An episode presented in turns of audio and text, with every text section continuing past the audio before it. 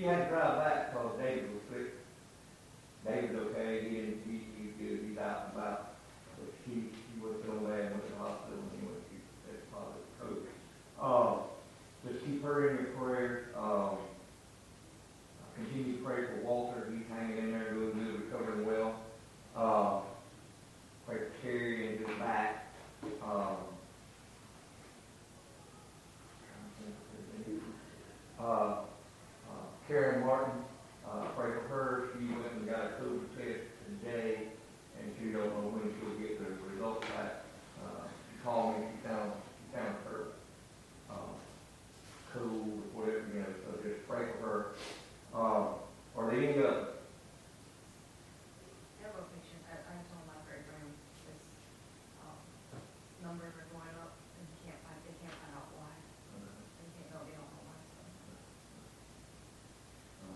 looking at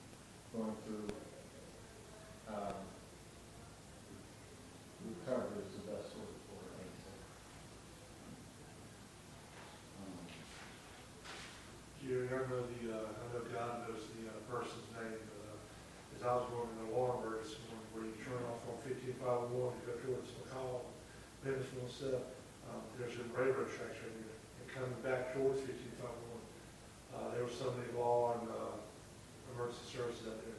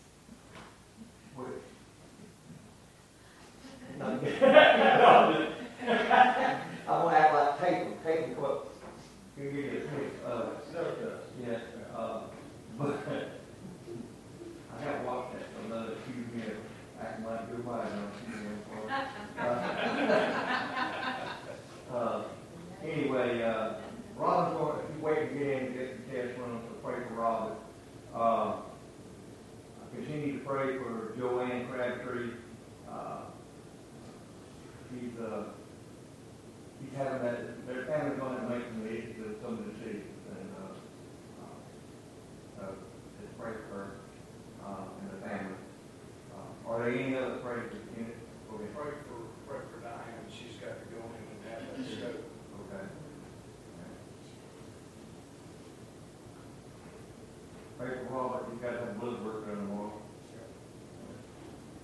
Uh, Were there any other praise for with? I had two pulled, and I feel better. Yes, yes. And I'm saying what is. See, You don't have any more leaks, right? uh, well, I do it my water meter, and I'm just gotta cut it off, let it drain down, it's just a small little drip. Under the house is big.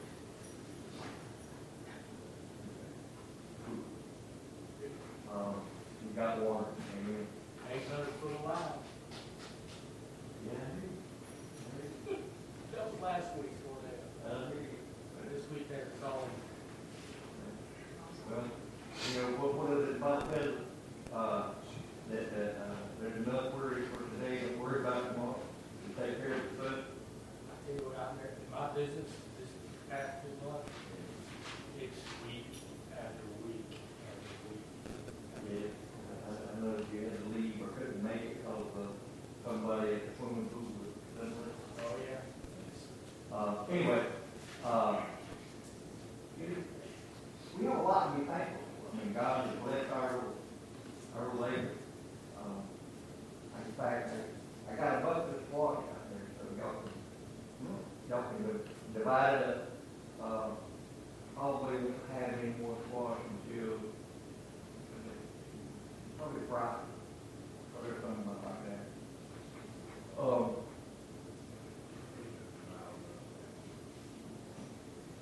I think that's pretty much what I've done. I don't got anything.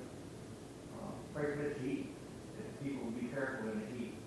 Um, it- We didn't do a whole lot of physical stuff today, but it, we're going to take it out of it. It was hot. It was hot.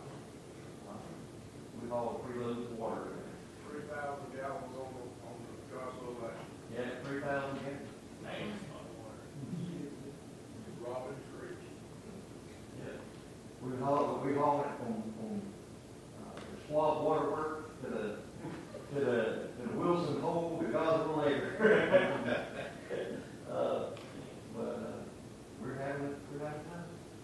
Takes about thirty minutes to fill up a thousand gallons, and takes about forty-five minutes to fill up a thousand gallons, takes about an hour to put it out on the door. While they're putting it out, we are hauling them over.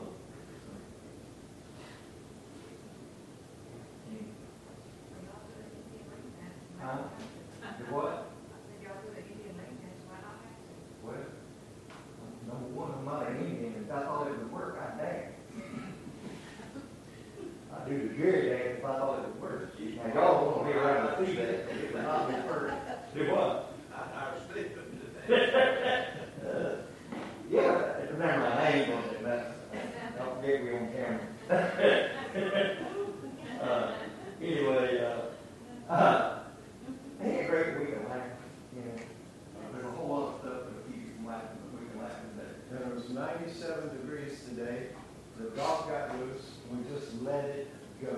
That dog ran around and around and around till it ran out of gas, and it was very easy to catch it and put it back in its cage. I put it away, I let him out. Left it to go for about thirty minutes. So. He did, he took, it was a pit bull, the happiest pit bull in the world. Yeah. It was just, Did you just come back?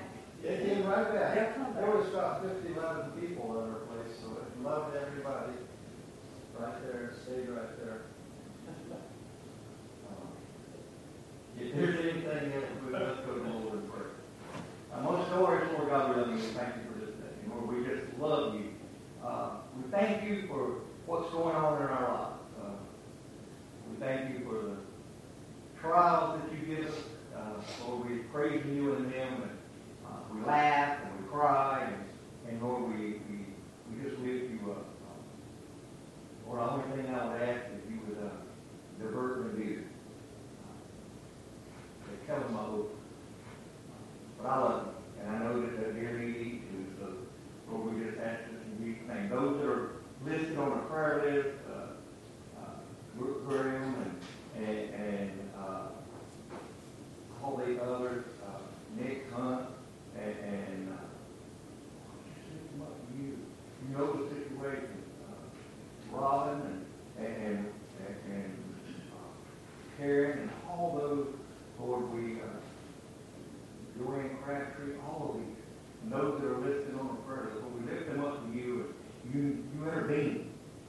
into their lives. And uh, we're praying to you for your glory to watch you and we can praise you at what you do.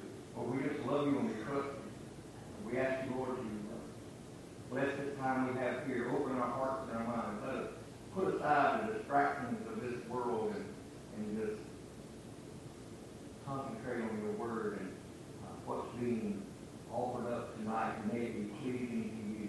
May Roger and I uh, say the things that need to be said, uh, touch the hearts that need to be touched, and that we can all grow and, and be more confident in who you are. Lord, we just love you and we ask it in Jesus' name. Amen. All right, we're starting uh, into chapter 2. And depending on what your Bible says, uh, uh, it says by, by grace through faith. And so uh, God's way of reconciliation is basically what we're talking about.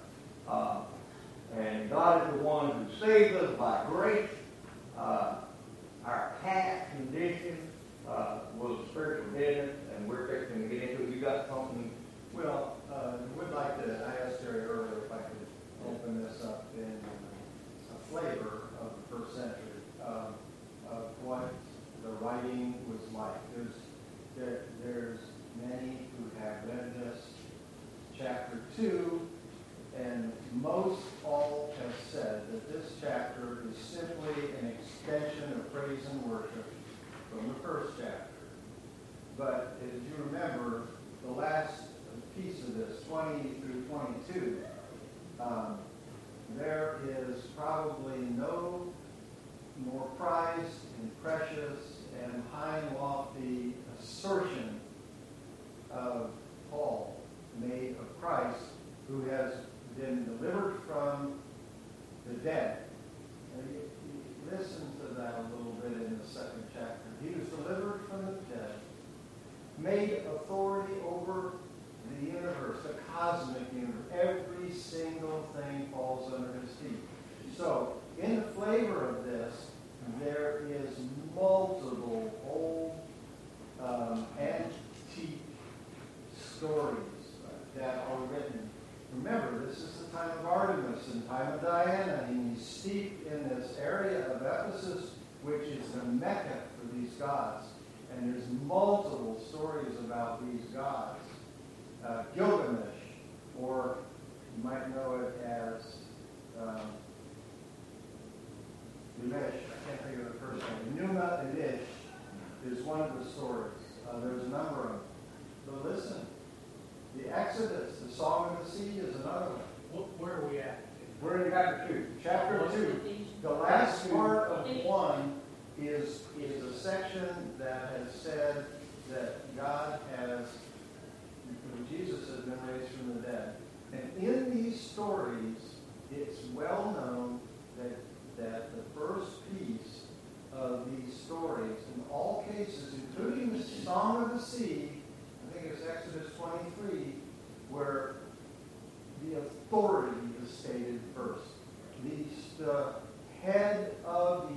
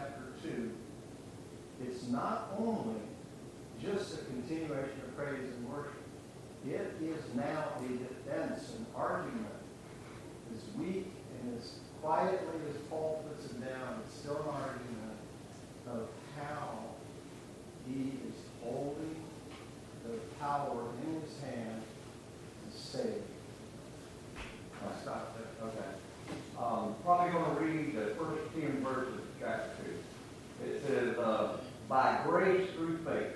Uh, it says, in you he made alive who were dead in trespasses and sins, in which you once walked according to uh, the course of this world, according to the prince of the power of the air, the spirit who now works in the sons of disobedience, among whom also we all once conducted ourselves in the lust of our flesh, uh, fulfilling the desires of the flesh and of the mind, and were by nature children of wrath, just as the others. But God, who is rich in mercy, uh, because of his great love with which he loved us, even when we were dead in trespasses, made us alive through uh, together with Christ. By grace you have been saved, and raised us up together, and made us sit together in the heavenly places in Christ Jesus, that in the ages to come he might show the exceeding riches of his grace in his kindness toward us in, in Christ Jesus. For by grace you have been saved through faith, and that not of yourselves, it is the gift of God, not of works, lest anyone should boast. For we, uh, we are his work, uh, workmanship, created in Christ Jesus for good work, which God prepared beforehand that we should walk in them. All right, there's a lot there. Uh, you know, we were dead to trespasses. What a sober reminder of our state uh, prior to our salvation. We were dead in trespasses. Bible says that we were uh, sons of disobedience. We were children of wrath, just like those today. Uh, and he made us alive, who were dead in our trespasses. Uh, we were dead and, and in trespasses and sin. Christ came to give his life so we can have spiritual life. And we can get that from John. And I want, I want to throw out a lot of Bible verses, and at the end of this, you want these, I can get them for you. Uh, and to Christ is the resurrection and life. We know, that also comes from John. Uh, uh, we were dead in our sin. Spiritual death is a separation from God. So but prior to our salvation, we were separated from God by birth. By birth. We were, every one of us were born sinners. We were separated from God. And then at some point in time, we reached an age of accountability. And that's when we had the, the, the Holy Spirit work on us. Uh, and so, because without age accountability, we would still be dead in our trespasses. We would still be dead in our trespasses. You have to get to the point to where you recognize and understand the work of the Holy Spirit in salvation. Man has no nothing to do with salvation other than accepting or rejecting the gift. And we receive it, you know, God's mercy and grace is why. It's stated in here, because of his love for us while we were yet sinners. He loved us. He created us. We're all made in his image. Whether we walk in Christ or whether we are sons of disobedience, we are made in the image of God. He made them, us, male and female, in their image. And that there is the Father, the Son, and the Holy Spirit. That's the there we're talking about. And so, go ahead. There's just one, uh, one small part of verses one and two. You're right. We were all lost. But if you notice in, in the first verse, as for you, you were dead in, in your transgressions. That's the Gentiles. And then a little later, when he says in chapter, verse 3, all of us, he changes from the singular to the plural. That's the Jewish people. All of us also lived among them, who the Gentiles, at one time gratifying and following the desires of thoughts. So he's trying to include and separate or address both Jews and Gentiles. That's all. You know, and, and our former, you know, our former condition was we were dead in our sin. Uh, we had spiritual blindness. There was darkness in our heart. I mean, we didn't know we were being disobedient to God. We didn't know. Uh, we followed the pattern of the world. We followed our old man, uh, which was corrupt. Uh, the wrath of God is coming upon the sons of disobedience. We know that coming. And, and uh, we followed the pattern of Satan. We followed the lust of the devil. Think about the things that did. Think about the way we conducted our lives prior to salvation. We had no conscience. None. We did these things we didn't think nothing about. Most of us were young when we were doing it. We thought we were ten foot tall and bulletproof. We had no sense of mortality. Uh, we followed the spirit who deceived the world. We previously allowed that spirit of the world. Uh, we previously followed the spirit of the world, and we followed the deception of the evil spirit. It was easy for them spirits to work in us because we didn't know any better, and they guided us. You know, like a kid in a candy store. Come on, I see that. That candy. It's sweet. It's red and it looks good. I want it. We'll do whatever it takes to get it. You know, and so that's the way we were. We wanted to, we wanted to fulfill the pleasures in our desire. And you know, so he made us alive who were dead in trespasses. And you he made alive. Each one of us. When we accepted Christ, we became alive. He made us alive, or, or, the, or an which indicates that they were added to the text but implied from the context. If you look at your Bible, they're, they're in italic, probably, if you have a, a, a, a, a good looking Bible. Uh, they're in italic, and that's because they were letting you know that those words were added, but that is implied in the context of the scripture. Um, and it said, uh, go ahead. Paul wrote, well, go ahead. Go ahead. I was going to say, Paul wrote to the believer who were made alive by God's word. And, and I just want to, the, the words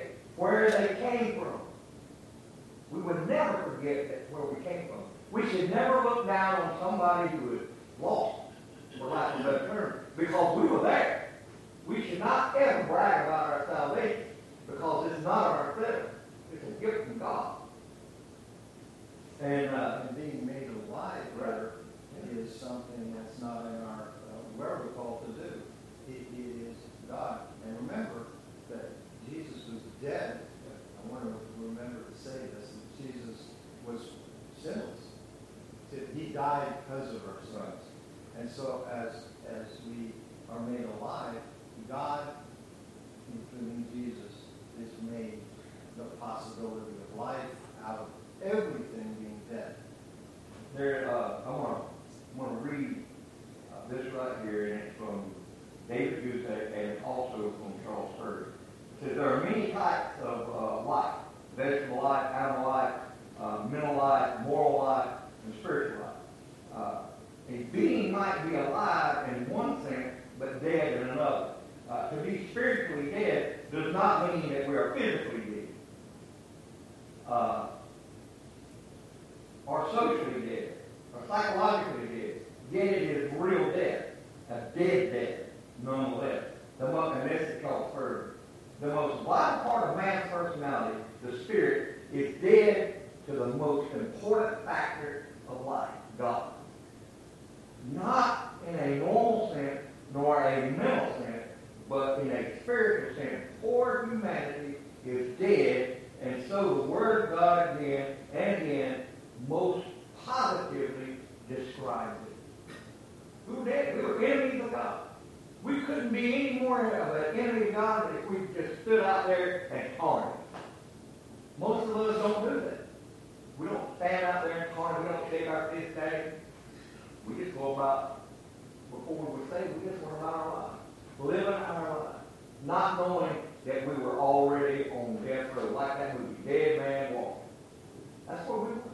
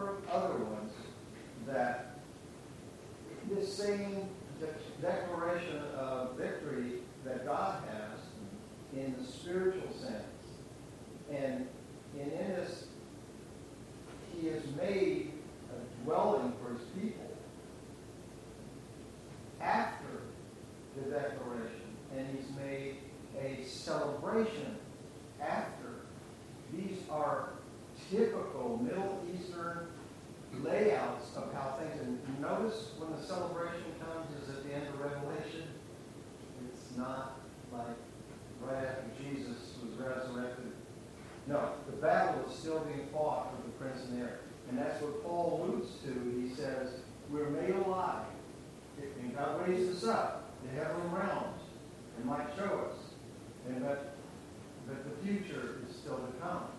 In this chapter, he's wrapping the present and the past, he reflects to that, but also the future. In, in verse 1, we, we're touching on one of the most controversial areas of theology. Uh, in what manner and to what extent is a person dead? And, and before, or, and I, in what manner and what extent is a person dead before conversion? Uh, must a person be converted before he can believe? Can he uh, be a prior work of God, or can it be a prior work of God to instill faith that's still short of conversion? There's a whole lot here that people jump to conclusions on. Uh, uh, those who argue that man must be regenerated before he can believe uh, like to say that a dead man cannot believe. Well, this takes this particular description further than intended. To say that unredeemed man is exactly like a dead man because he's dead, uh, uh, because a dead man also cannot sin. Uh, we err if we think that dead in trespasses and sin says everything about a man's lost, a lost condition. It is an error because the Bible uses many different pictures to describe the state of the unsaved man, saying he is dead in trespass.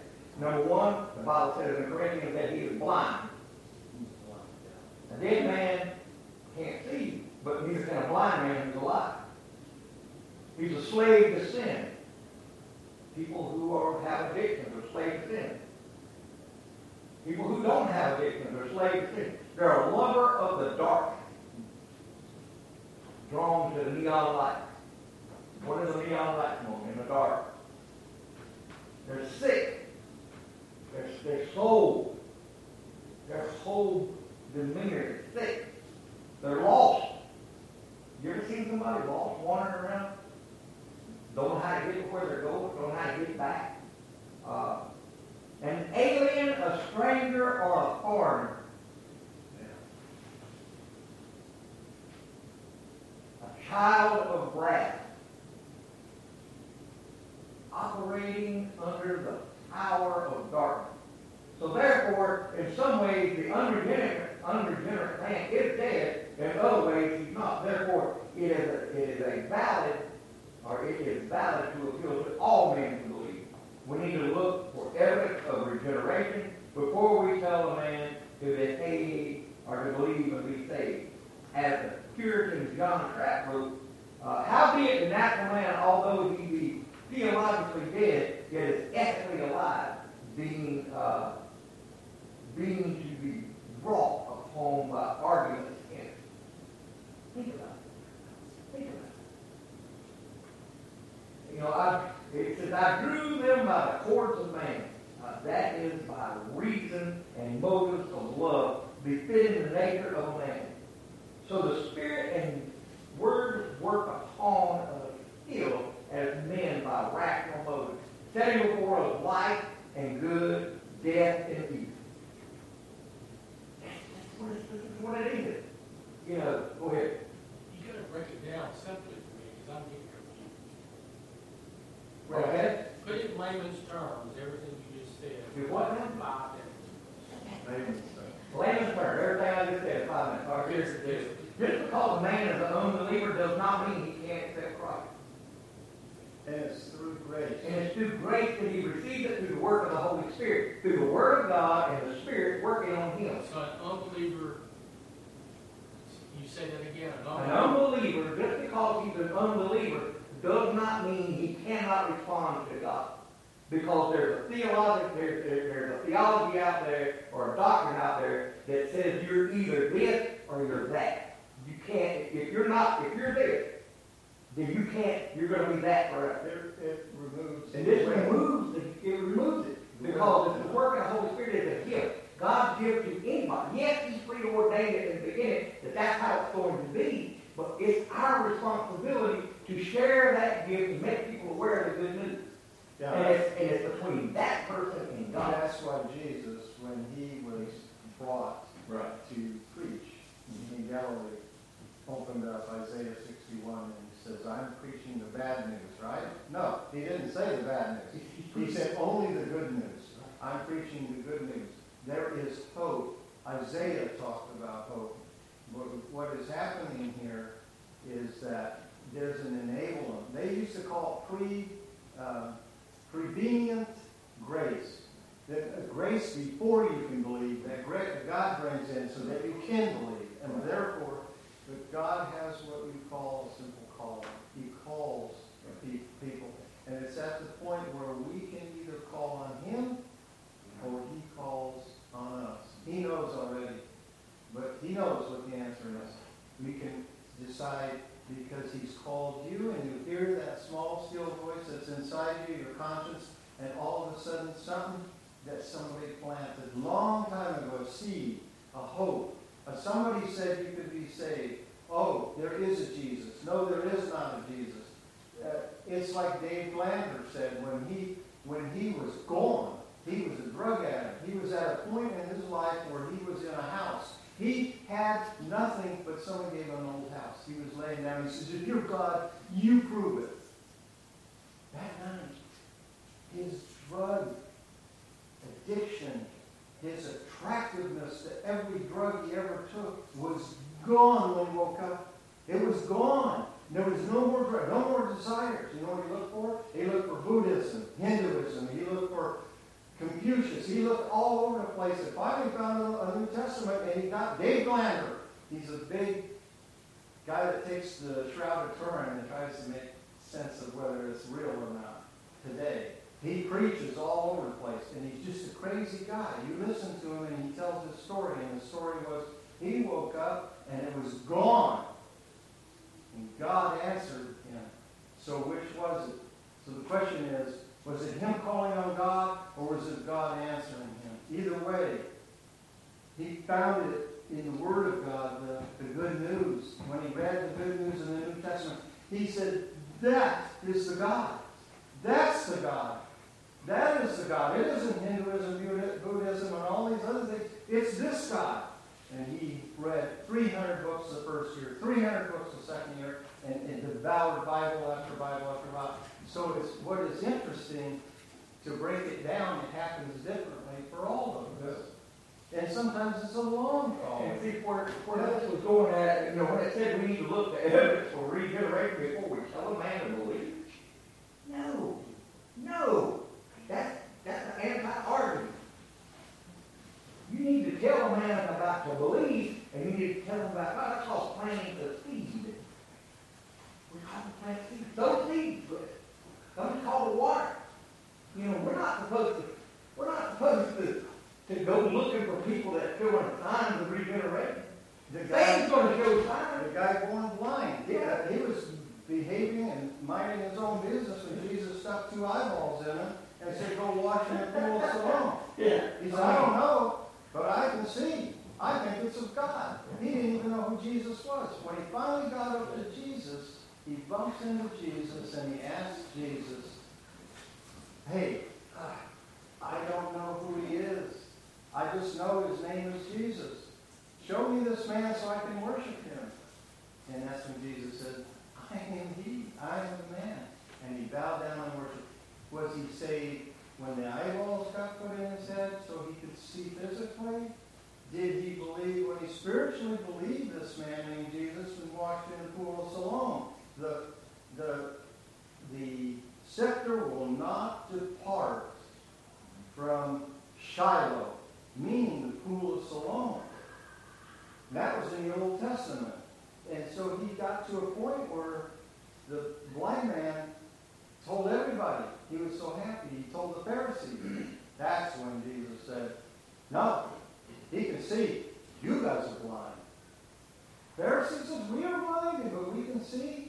It, it's, it was strictly a spiritual thing. But this guy knelt down and worshiped. And I think he was one, even though 12, I think it's 1223 of John says, no one believed in Jesus. I think before this, the blind man was the one who did believe in John. He did believe. There's too much evidence saying he did believe. But if you read, I think it's John 1223, it says, or 1243, something like that, that it was no one in there believed in Jesus at that point in time. And um, what does that mean? Uh, well, but he believed. Right. This blind man came to faith. Hey, I want to explain as best I can. Uh, it says in trespasses and sins. That's what we were guilty of. You know, we were dead in our trespasses and in sins.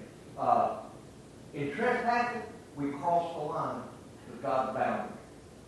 We didn't just cross them, we blew through it. And our sin, is the fact that we missed God's perfect mark. But the other thing that's actually more of a better, uh, a better definition of sin is we set ourselves up to be God. We think we know better than God. That's why we sin. You know, God said, what did he tell Adam? Don't eat of that tree. What did they do? They ate of the tree. Yeah, they, they the, the snake gets too much credit The snake if you want. But hey, then that tree because they wanted it. Oh, you're, you're not going to die. They took a bite, they were still alive. Oh, well. You, you know what I'm saying? But then they looked at each other and they were naked. And then they started, that's when the, what comes with sin, guilt. They would make it. So they made some clothes and leaves. And then what did they do? They hid. Separated from, separation from God. That's what they did. And then he had God come walking through. You don't think he didn't know they were hiding? Where are you all at? That's like remember your kids when they were little, you go through the house. They were upset or something, and they done something wrong, they're hiding. You know they're hiding. You know they're in the house. Where are you at? Maybe they come out, maybe they don't. Maybe you have to grab them by the ankle, pull them out on the bed. I don't know. You know, but they came out. And then what started? Blame. What do your kids do when they when they individual when you call them on? Well, that well, well, so and so or because this, they just start justifying what they're doing. You know, think about it. Adam blamed God. It was the woman you gave me. He turned around and got. You know, and so we think we're God. And so what happens here is trespass speaks of, of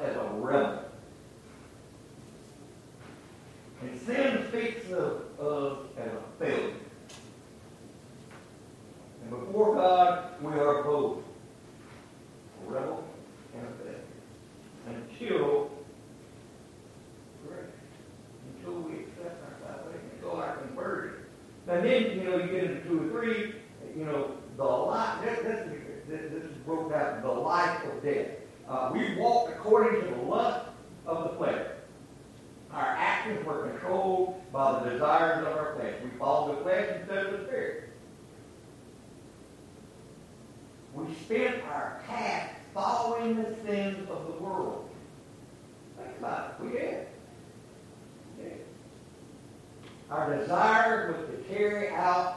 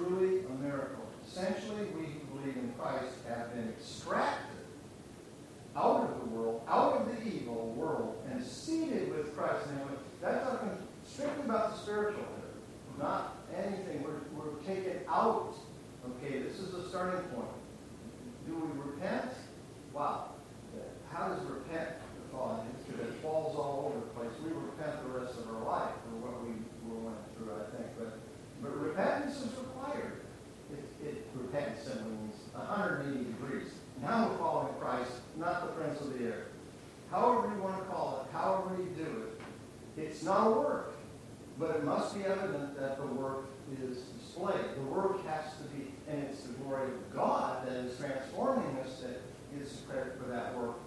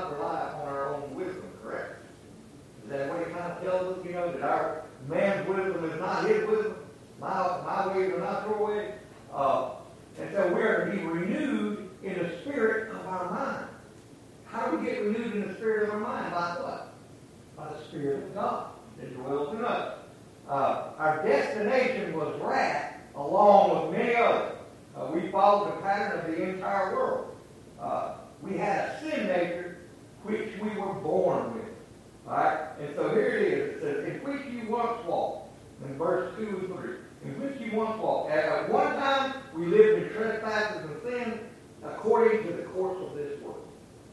You know, whatever the world was doing, we were right there. We were in lockstep with them. Uh, which is orchestrated by, I guess, Satan. Who is Satan? The prince of the power of the air. And he's very active today among those in rebellion against God. All you have to do is look at what was, what did they call it? You know, what was Pride Month? Yeah.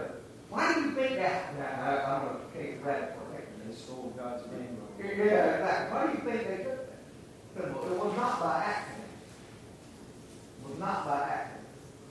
They want to pervert anything that's done. And, uh, and so, he's still active today. He's still doing uh, uh, the sons of disobedience. All you got to do is turn the news on. You don't even have to turn the news on. All you got to do is take a walk through the town Pine on Broad Street.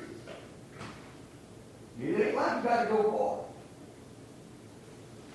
The last time I went to Springfield, they walked up and handed me a card that had a great big beautiful rainbow on it, and I handed them a Decrease Baptist Church card, and they walked off without me alone. You know, you uh, uh, you once you once walked uh, the self that once walked was the old man, the one that Stephen talked about, the old flesh, the old man that we still have.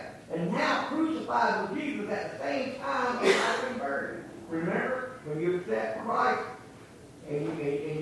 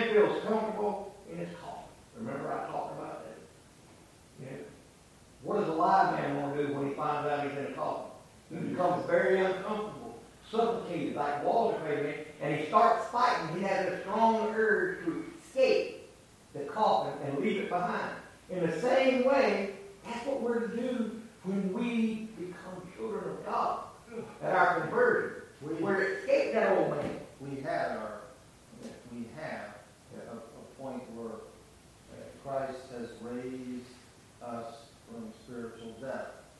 So that's our first death. And the second death was a natural death. Christ, uh, we don't allow him, we push back and say no um, raise, being raised from a spiritual death then um, we die a natural death, and then later we die the spiritual death in hell. So we have two deaths. So when Christ raises us out of this point in the spiritual sense, out of spiritual death, to this uh, new life, this we are born again, then that is the same power that rose Christ from the dead and seated him in the heavenly place. It's the same power. And we sometimes kind of say, well, it was a, you know, I was sort of changed. No, you'll change the rest of your life. Whatever, it is the same power. You're on a course now, on the straight and narrow. You're going through the narrow gate. Uh, and guess what? It's not of you. You can't work there. You can't find that narrow gate. It takes the transformation power of Christ. And, God. and when you when you begin to walk in that path, uh, which I could say I knew everything about, but I don't. When you dig in, uh, you get more and more excited about the evidence of works that pours out of you, one way or the other. Uh, you may bake cookies, or you may feed the poor, you may give someone, or you may have compassion on someone who has a flat tire on the side road. You may say, I'll work a little extra. I'll do that for you. I'll clean. I'll, I'll be good when they're treating you bad like that. Those things are transforming power of Christ, you can't take credit for them. You want to sometimes. Those good works belong. They are the handiwork created in us through Jesus Christ. It's His work. We can get through free. Golly, we didn't finish verses. I mean, that, you know, but when you start breaking it once walk, you know I mean, that we that's how we once. We have a new way of walking, you know. Now, you know, who now works the sons of disobedience? You know, that's Satan. Satan is the, the prince of the air, uh, and they respond to Satan's God. We used to do that when we were part of the children of disobedience. Uh, you know, the work of Satan, unbelievers, as, used in Ephesians 3.20. Uh, the power of God that works in believers. The prince of the power of the air is a unique title for Satan. I'm going to close on this. Uh, and it speaks of his authority. He's a prince. The air is a way of referring to Satan's environment. Uh, and the domain uh, of uh, the powers and the world rulers of the darkness and spiritual forces, forces of wickedness against which the people of Christ wage war. We're at war. We're in a spiritual war. Uh, and, and Satan is not the ultimate ruler, but he is a prince in the sense that evil men set him up for their stock. Evil men set him up for their stock. And are holding at his back in obedience. We see that today. When the light shines on the dark, let me tell you, we see the corruption come out. We see the atrocities that are going on, the unspeakable things that are happening. We have no idea how evil men can be. None. And so these are the things that Satan, he's loving. Because while these men are involved in that, they're turning from God. And what is his God? It's to keep people from coming to God. Every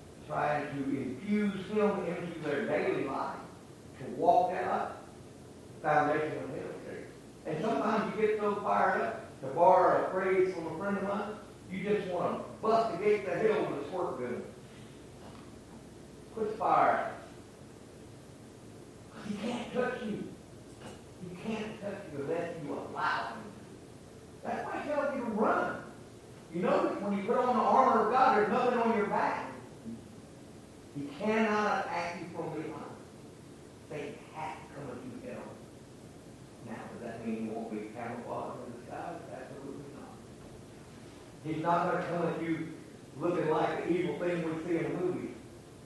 He's going to come at you like a little red guy that sits on your shoulders, or a little red vacuum